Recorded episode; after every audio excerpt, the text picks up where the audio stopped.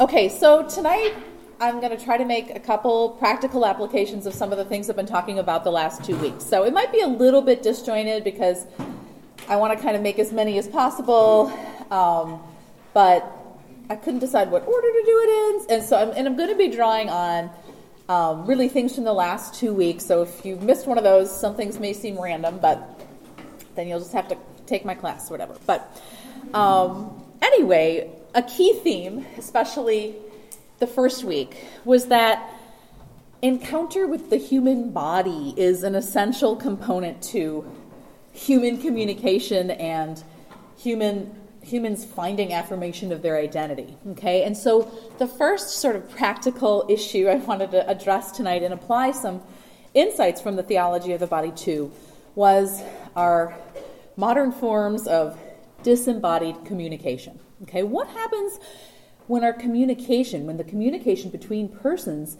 loses more and more of its bodily element? And I mean, you guys are living in this. This was new. Email did not become a thing until my senior year of college. Seriously, email. So, really, this the last 20 years have been really revolutionary in in the gradual disembodiment of the communication between persons. So, I want to suggest three ways in which relationships are suffering due to this form of communication, acknowledging that there are a lot of benefits too. Okay, so I'm going to be saying some negative things, so please don't think that I totally hate technology. I don't. Um, but when it comes to personal relationships, I think there is a cost. Okay, so the first and perhaps the most obvious has to do with our ability to be present to others. Okay, the body, by its nature as a physical symbol, right? It's what made us present to the world, right? It's what made Adam and Eve realize that they were different and had um, a deeper dimension to one another than just the animals or the rocks or the plants, okay? Our body is what makes us concrete, tangible, approachable by those around us.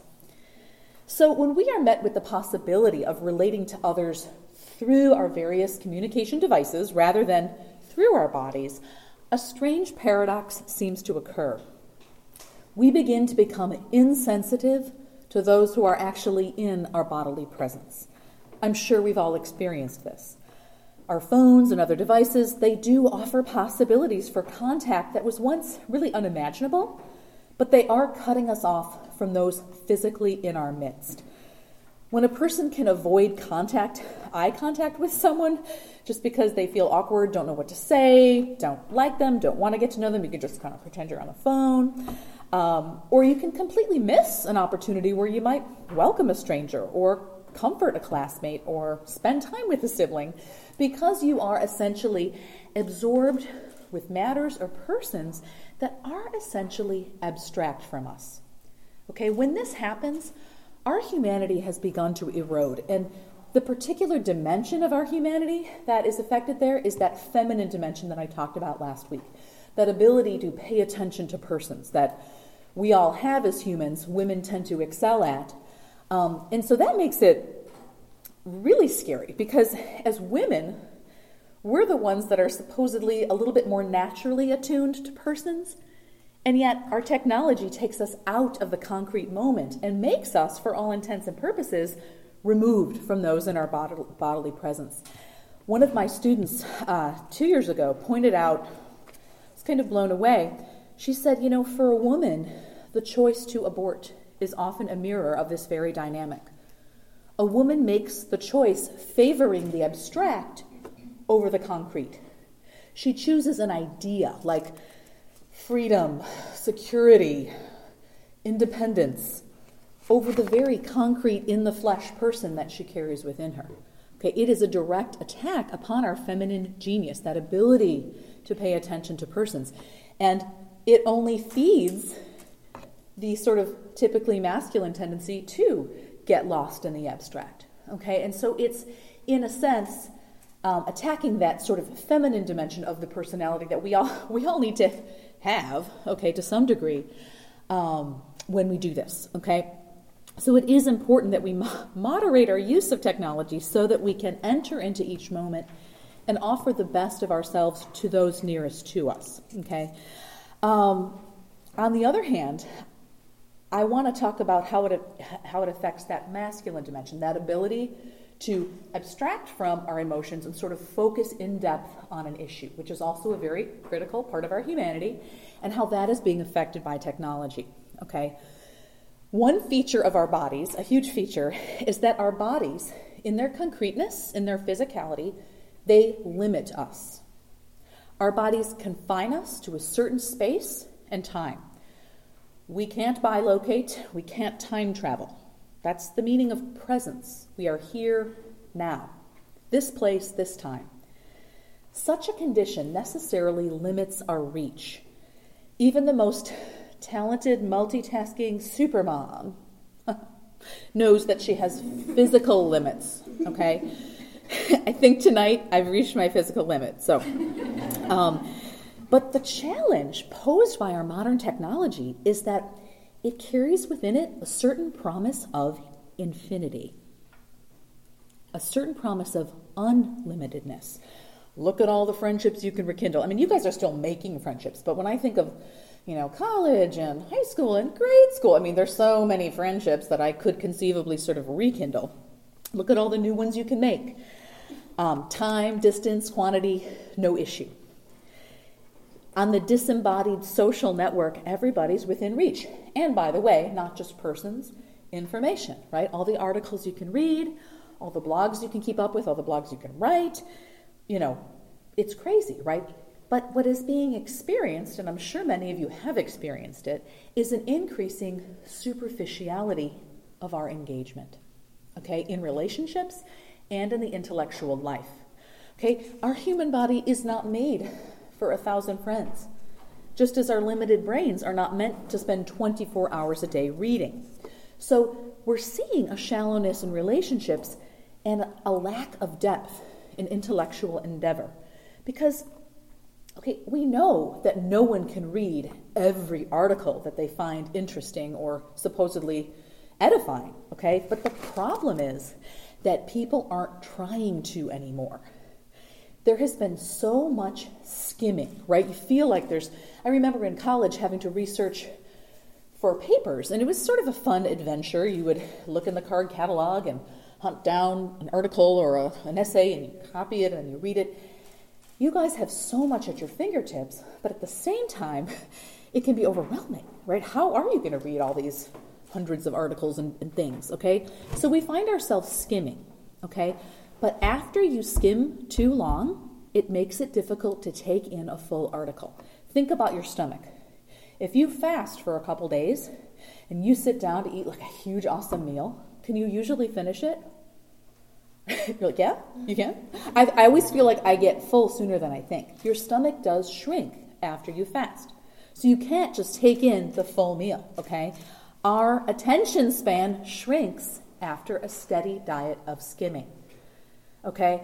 And it, college students in particular have access to research materials that were utterly unimagined by previous generations, but not everyone is taking advantage of them because they're losing their ability to concentrate.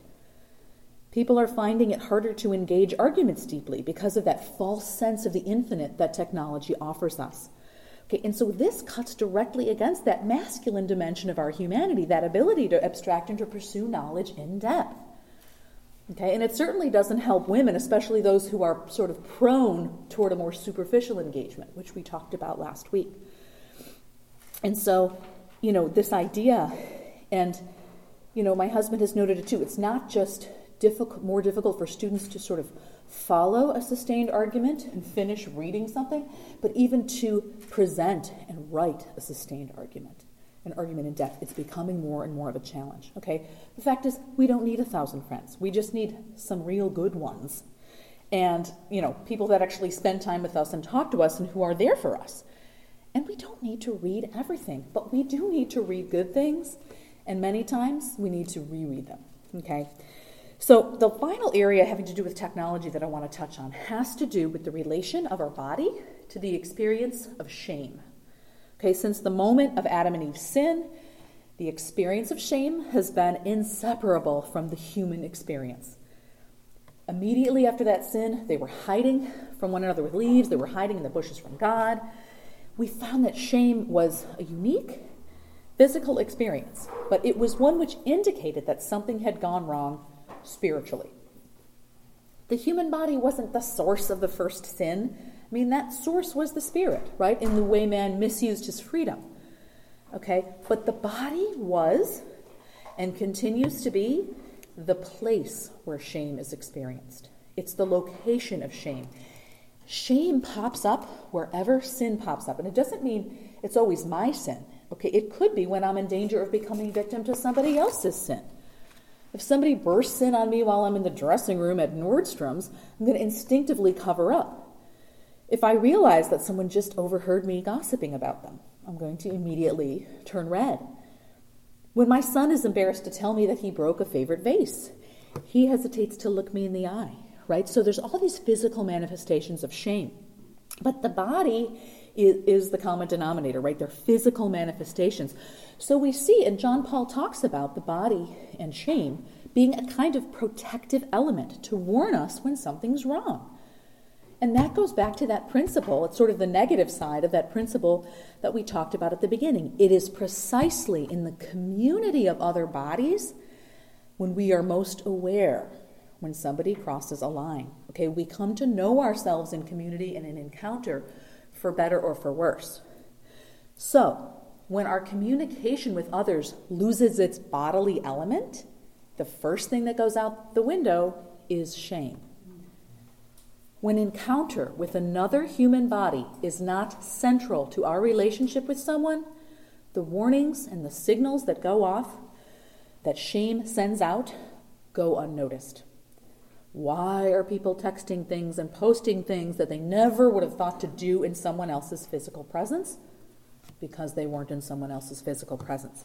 We saw this happening a long time ago. Like, harken back to the mid and late 90s, okay? when people knew they could leave a voicemail, especially if they had to say something that they felt a little bad or awkward about, like, I'm not going to come into work today, or I don't want to date anymore right? You knew that that distance provided a buffer against feelings of guilt that shame often indicates. It should be no wonder why people are sending bullying messages, pornographic pictures, or texts to one another. Because their built in indicator light for evil, their bodies, are being circumvented. Like a numb hand in a flame, young people are not feeling a painful warning, and they're going to get burned. When we fail to encounter a living body, we fail to grasp the depth of the whole person. And it becomes that much easier to think of fellow persons as objects. Okay, and objectification is not just sexual. I mean, young people are seeking friendships. They're putting themselves out there on their pages and posting their pictures. And what is everybody looking for? They're looking for a response. People crave likes and comments and frankly, they get their feelings hurt when their thoughts or their pictures are ignored or only partially engaged. And think of how disappointing it must be when you supposedly have a thousand friends, right? You post something and nobody responds. The sense of the infinite only increases the pain of rejection when a person is ignored. Okay, human beings are desperate for affirmation, but true personal affirmation can never come through this way of relating. Okay, it only comes from the embodied intimacy that we encounter in everyday life in the presence of real live family and friends. Okay, so maintaining that true dynamic of gift that we talked about the first night, treating one another as a whole and not just a part, is so essential to human happiness that this dynamic of gift must be applied um, to, to all aspects of our life. So, the next thing I want to apply that to is the dating world. Okay, Every relationship that's worthy of the human person, every expression of love involves a mutual giving and receiving on the part of the persons involved. We talked about that. But if I apply some of the considerations from last week's talk, um, it should become clear that the mutual givers and receivers in a courting relationship are not identical to one another. Okay, the man and the woman who compose the gift dynamic in a dating relationship are not replicas, and we talked about that last week. Okay? There is a very particular asymmetry in human love, which I touched on at the end with one of the questions that was asked, but I want to elaborate a little bit more. Okay? I'm going to suggest that in love, in a dating relationship, in a courting relationship, it is the man who emerges as the sort of most obvious giver, and the woman as the sort of most obvious receiver. Now, this may sound like I'm saying a woman has nothing to offer, or that a man is incapable of being a receiver. That's not it. Um, let me back up and say let's just consider the typical dynamic of a dating relationship. In this typical scenario, who is the person who emerges as the most obvious gift giver? Who brings the chocolates, the flowers, the jewelry? Who carries the books? Who brushes the snow off the car and usually holds the doors? Okay, the man. And who is it who receives those items and all of these deeds of chivalry? The woman. Great. But if love is going to be mutual, how is it that how is it that men receive and how is it that women give? Okay, where's the mutuality? Love is supposed to be mutual, not the sort of one sided thing. Okay, the truth is it does exist, but at a more subtle level. Let's start with the woman. How does a woman make a gift to the man she cares for? Right? We talked about this at the very end. When a woman wants to make a man feel good, what does she do? Does she tell him that his hair looks great with that gel? Um, does she bring him jewelry and flowers? Nothing is preventing her from doing those things. That, that, that's fine. But the question is will it really succeed in making him feel good, in making him feel loved? A woman's primary gift to a man, the gift that truly succeeds in making him feel good, isn't actually a thing, right? If he is giving things, she is providing that essential response to a gift without which it isn't a success, right?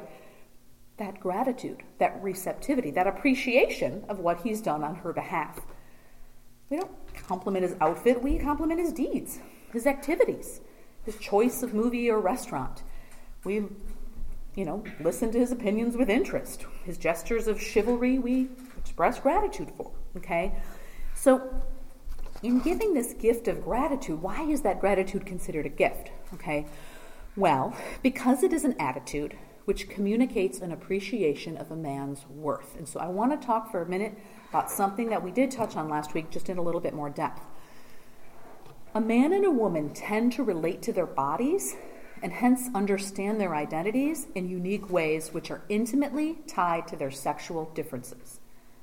A woman's identity is deeply connected to her body and to its nurturing power. Remember, a woman's body and its natural processes are constantly reminding her from an early age that she's a woman. Okay, she never needs to, you know, she seldom feels the need to sort of prove she's a woman.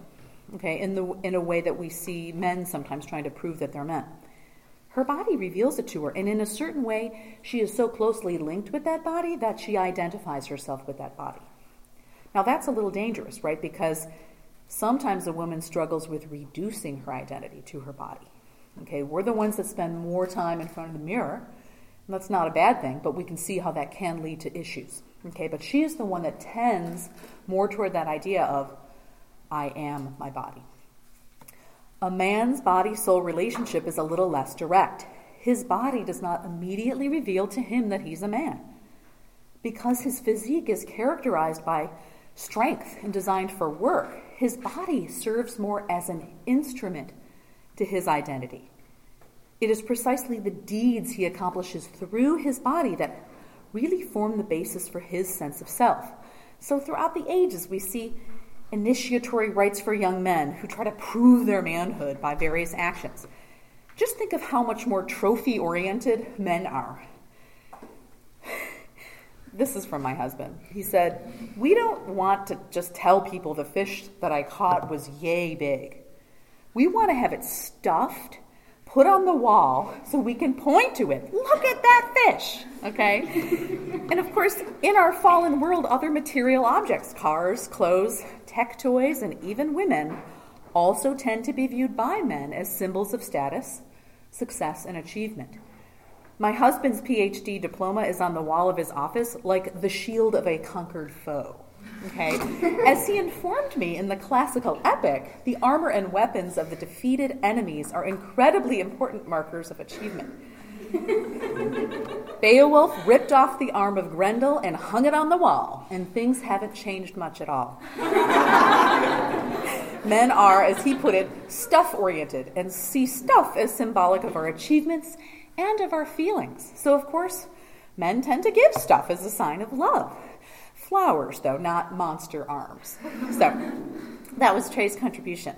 Um, but this, too, I think, obviously, we see the danger there, right? It presents a danger that a man will so distance himself from his body and merely view it as an instrument. Okay, so they tend more toward that extreme of I have a body versus the woman I am a body. Both are skewed and not correct. The answer is somewhere in the middle, right? Um, but that said, it is important that we be sensitive to what builds a person's identity, and this can make a huge difference in our relationships. Okay, so obviously, appreciation for what a man does and says communicates a respect for his person that affirms and encourages him. And he experiences that as love. Okay, just as a woman, while she deserves and wants to be respected, she feels loved when she's given gifts. Okay, so what are a few practical lessons here? Well, for men, I would remind you that every, t- every action you take in a relationship has the character of a gift. Now, does this mean you'll have a better chance of winning a woman's heart if you drop a huge wad of cash on every date? No. But never underestimate the value of being a man with a plan. Perhaps the most poisonous sentence in a dating relationship, especially early on, is, uh, I don't know, what do you feel like doing? Okay? No.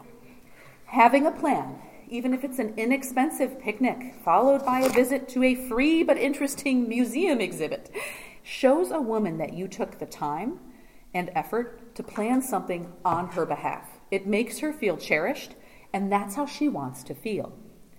Such planning communicates a desire to please, even to surprise her with your thoughtfulness. Now, of course, there can always be fear that a plan will backfire if the woman doesn't enjoy it, and this is totally understandable. There's no reason a plan can't be flexible or could include other options in case this girl has allergies and can't go on the picnic in the park. Okay? having a plan B isn't a bad idea, but that too is a plan that you took the time to make. For the woman, how do we respond to man's efforts in a giving way? It's fairly simple. Show appreciation for them. Step back from the idea of a dream date that might have hatched in one of your daydreams, right? We are really good at daydreaming and idealizing. We talked about that. That has to do with with one of the gifts of motherhood, right? Seeing things, seeing potential in people, but we have to sometimes pull back from our daydreams and pay attention to the details that, that this particular person, this real person, uh, has planned for you. Women need to let men please them.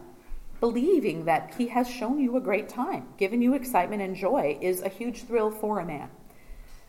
And I may have mentioned this last time, but I figured out why it was so hard to buy gifts for my dad and now for my husband um, no matter what I racked my brains over to, to try to buy for them, it seemed that the greatest gift I ever gave them was being really, really excited about what they got from me. Doesn't mean men don't need tangible gifts um, as a sign of affection, but our own appreciation is even more fulfilling to him than any, any trinket. So, again, um, one thing that can be really toxic to a man is an attitude of sarcasm or derision. It can really cut into a man's ability to give because his identity is wounded by digs at his efforts, just as women are easily wounded by remarks or lack of positive remarks about our physical person. Now, um, again, not suggesting that women always flatter and never challenge a man, okay? Um, but sometimes women only know how to communicate through ridicule or nagging, okay? An intelligent, interesting, and confident woman will always be attractive to a man, to a worthy man. But if there is, is there needs to be room in that woman's life to receive and appreciate what he has to offer. No man wants to feel useless, just like no woman wants to feel uncherished. Okay? Um, you guys may not have heard of this book. It's called Mars. What is it called? Men are from Mars, women are from Venus. It was like a big thing. Okay, but there was a cute line that I wanted to, that kind of echoed this. Uh, the author says, so he's addressing women. Are you constantly telling your man how to drive, how to dress, how to behave? Women are good at making improvements, but this is a highly sensitive area for men. The most important thing to a Martian, a man, is feeling like he's doing a good job. Question his competence, and you'll not only hurt him, but you'll meet a wall of resistance. And believe me, these attitudes grow even more important in the course of a marriage. Dating in our culture today is, in general, a disaster. Okay? We, we must never forget that sort of toxic scenario we talked about last week. Right? We have men from the time of original sin battling an inclination to objectify women. John Paul had called that pure sensuality. And we have women dealing with very strong emotional tendencies, which um, long for love, crave relationship, and tend to idealize men. And he called that pure sentimentality. Okay, this can be a lethal combo. And I have affectionately in the in the dating world named this the girl falls for a jerk, the GFJ scenario. Even if we are unwilling as women to ever admit that we have fallen for a not so worthy guy, we at least have a friend or two who has found herself in a GFJ situation. Why do girls so commonly fall for unworthy guys? Well, there is a shocking number of men serving life sentences or awaiting death sentences for murder or other atrocities who receive love letters and even marriage proposals from women who have watched their trials and find that they're really good looking uh, and mysterious. Now, these are extreme examples, but we all know that this dynamic is real. What causes this sort of self destructive behavior on the part of women? Well, coupled with a woman's tendency to idealize, which we talked about last week, is that tendency toward superficiality. Remember that one of the woman's, in particular, potential flaws um, because of her orientation toward the person, right? She's able to attend to many aspects of a person at the same time. It makes her very good at multitasking. But it could lead to skimming the surface, right? To the sort of superficial, content with a shallow impression of another person. Okay? So with, this is sort of a lethal combination for her. She's idealizing and she's being superficial. So um, it puts her in a situation where she's often willing to place herself in the hands of someone who's unworthy to receive her, her self gift. Remember, a woman's identity is bound up with her body. When a woman gives her body, she feels like she's giving herself. She's person oriented. So to her, love means I want that person. I want that person to give himself to me. So when she offers her body in varying degrees, she thinks she's giving him her person. But why does it so often seem that he might only be in it for her body? That he can somehow separate her from her body and treat that body like an object without seeming to form a deeper emotional attachment? Well, hopefully, it's clear from last week how he can do that. It is the way he's wired. Remember that masculine tendency, that ability to focus on objects, to zero in on problems, and to block out the rest. Okay, that can be a great gift but it can be a source of abuse. Recall from a moment ago that men identify respect with love. When a woman expresses that interest and admiration for a man's actions and ideas, that's when she's affirming his identity. She's not affirming his identity when she throws herself at him. She's only feeding his sinful tendency to objectify her. This actually makes it harder for a man to find love. Deep down, he does not want the woman to give herself to him. He wants to give himself to her, but he has to work up to it. Okay? There is nothing scarier for a man if he's the giver than to be what? He offers himself and then he's rejected or shot down. Right? That can be an absolutely paralyzing fear for a man. Okay? And so he has to work up to it through small gifts at first and then gradually growing in the confidence that's born from her genuine appreciation. It's only then that he can ultimately offer himself in a total commitment. Okay? So it's only when we begin to understand what truly inspires a man that we will be able to build him up and not tear him down through our idea of what love means to us. Okay, we women need to ask ourselves Am I being objectified in my relationships? Am I allowing past experiences of being treated as an object to define my sense of self worth? Am I remaining in an objectifying relationship out of fear, right? That fear that I'd rather hang on to something rather than nothing. Or because I am desperate to experience love. Do I actually respect the man that I am dating or engaging in physical, intimate ish activities with? Am I inspiring this man to perform deeds on my behalf? Could I be sabotaging a potential relationship by giving my body away to, in varying degrees, prematurely? Is he trying to become a better person? Are we even friends? Do we share common interests? Okay, so these are important. Um, and for the, you know, I was trying to think of suggestions, you know, for men. I'm better at this with women, but the, the point is, for men, obviously, we know we can feed this tendency of ours you know, it's, it's only a click away on our phone, right? We know pornography is such a temptation, so easy to access, such, such a terrible scourge. We need to deal with it. We need to get on top of it. But on the positive side, okay, what can I do to help the women around me know that they are more than their bodies, right? How about asking them questions? How about listening to them, paying attention to what they have to say, right? if we engage a woman, if we, we have to have something in common. Friendships are based on having something in common. Okay? We have to do something together or talk about something. That's going to bring out that inner dimension. Okay? And so our, our relationships have to be about something. Okay? And so one of the greatest reminders to a woman that she's more than her body is to actually hear what she has to say, invite her to talk, and listen to her. Okay? So that's another idea there. But um, this whole idea of um, the man and the woman relating in a sort of asymmetrical way, it, it also leads finally to this idea of dress. Okay? Now, clothes go back to the beginning, right? The idea that we had to cover our bodies is directly related to that first experience of shame. Okay, so the need for clothes is not going to go away in this lifetime.